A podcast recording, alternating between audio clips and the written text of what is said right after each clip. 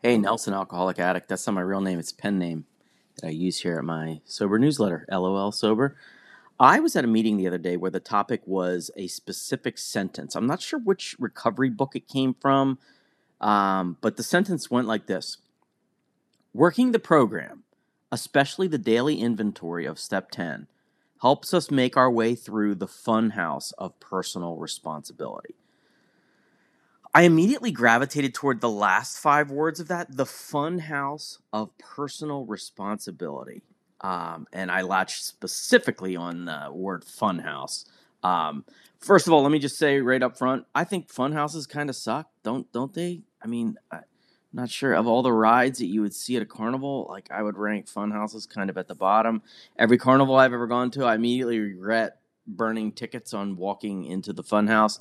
But hey, people must like them, right? They're at carnivals, so they exist. Somebody, maybe I'm in the minority. Sorry, apologies. If there's any funhouse lovers uh, out here listening to this, but I picked this because it, it did strike me in a in a positive way. Because think about a funhouse for a se- second, like specifically the section that always has the wild mirrors in the room. Like now, imagine you put something or somebody in there you know like for the sake of this example let's use the biggest asshole from your job biff.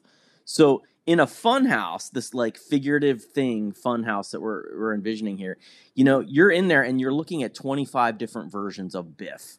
Only one of them is real. The others are bigger or smaller or fatter or uglier has a bigger head than they do in real life or sillier there, there's a whole bunch of fake versions of this person and you're surrounded by 25 biffs, only one of which is the real biff. And you can you probably see what I'm trying to get at here. Um, it just reminded me how hard it is to know the truth. What is the truth? Um, what what are my feelings real? Am I overreacting? All of this stuff that pops up on a daily basis, you know. Um, so it's really hard to know what the truth is sometimes, and and to digest even when you do know it like how do i digest this really uncomfortable thing? Um and then it's almost impossible to have like good perspective on the truth. So that's that's a lot to unpack with just figuring out the truth. And the truth is in that funhouse of our brains where we inflate it and deflate it and then reinflate it and then hopefully eventually find out what the actual truth is it really man it really is a funhouse in there you know?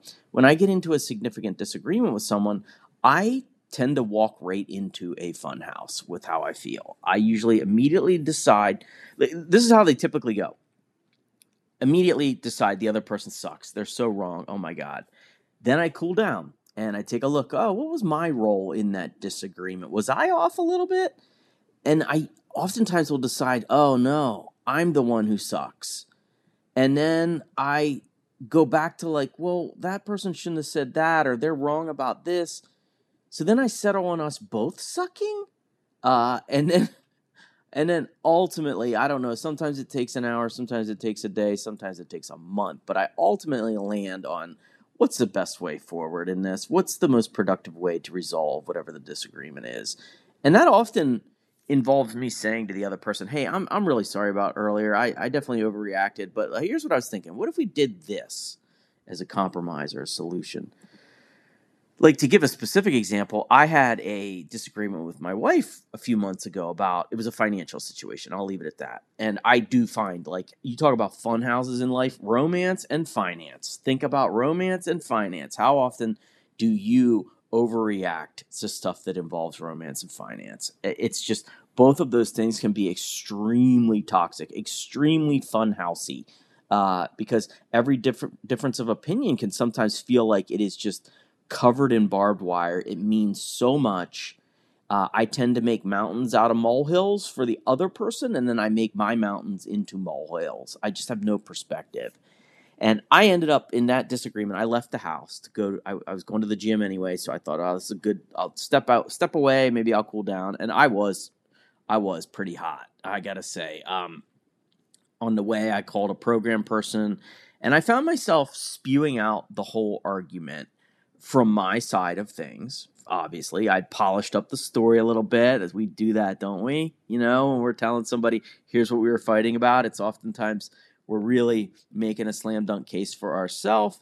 And so I told it from my perspective. And a few minutes in, I realized I wasn't just harmlessly venting. I was justifying, I was rationalizing the bare, very best version that my funhouse mirror was producing. And so I went to the gym, I worked out, I burned off some of the frustration for sure. And then I talked to a second recovery friend on the way home.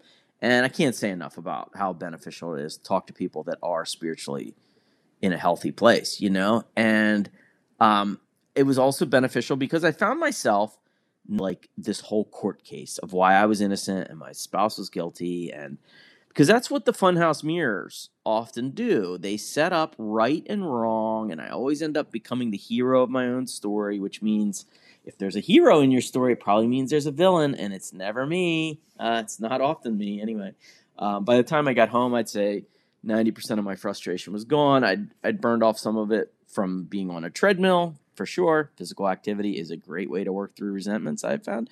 Um, but I also benefited greatly from talking to two sober friends, getting a little little closer to the right reflection, you know, that I was seeing in those funhouse mirrors. And I ended up spending a little time thinking about what that right reflection looks like, and I came to a, a couple of conclusions. One is that I was too hot under the collar. I can't talk. I can't navigate a tricky situation if if I'm boiling hot. I just can't do it.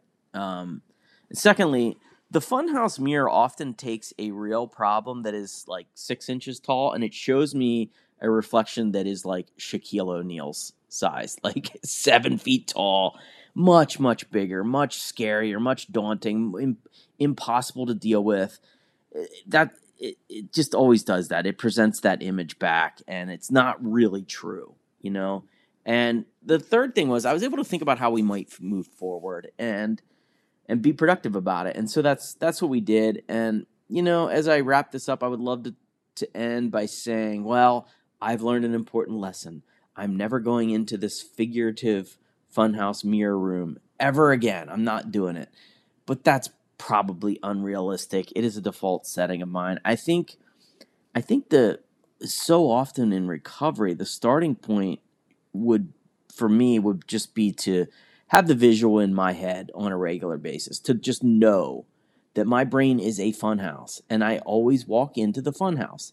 Um, but also say to myself, you know, you've hated funhouses your whole life, so let's get the hell out of here as soon as possible and then start looking for an exit. So it's not eliminating the funhouse, it's knowing you're in there and uh, it's time to look for a way out. So thanks for letting me share.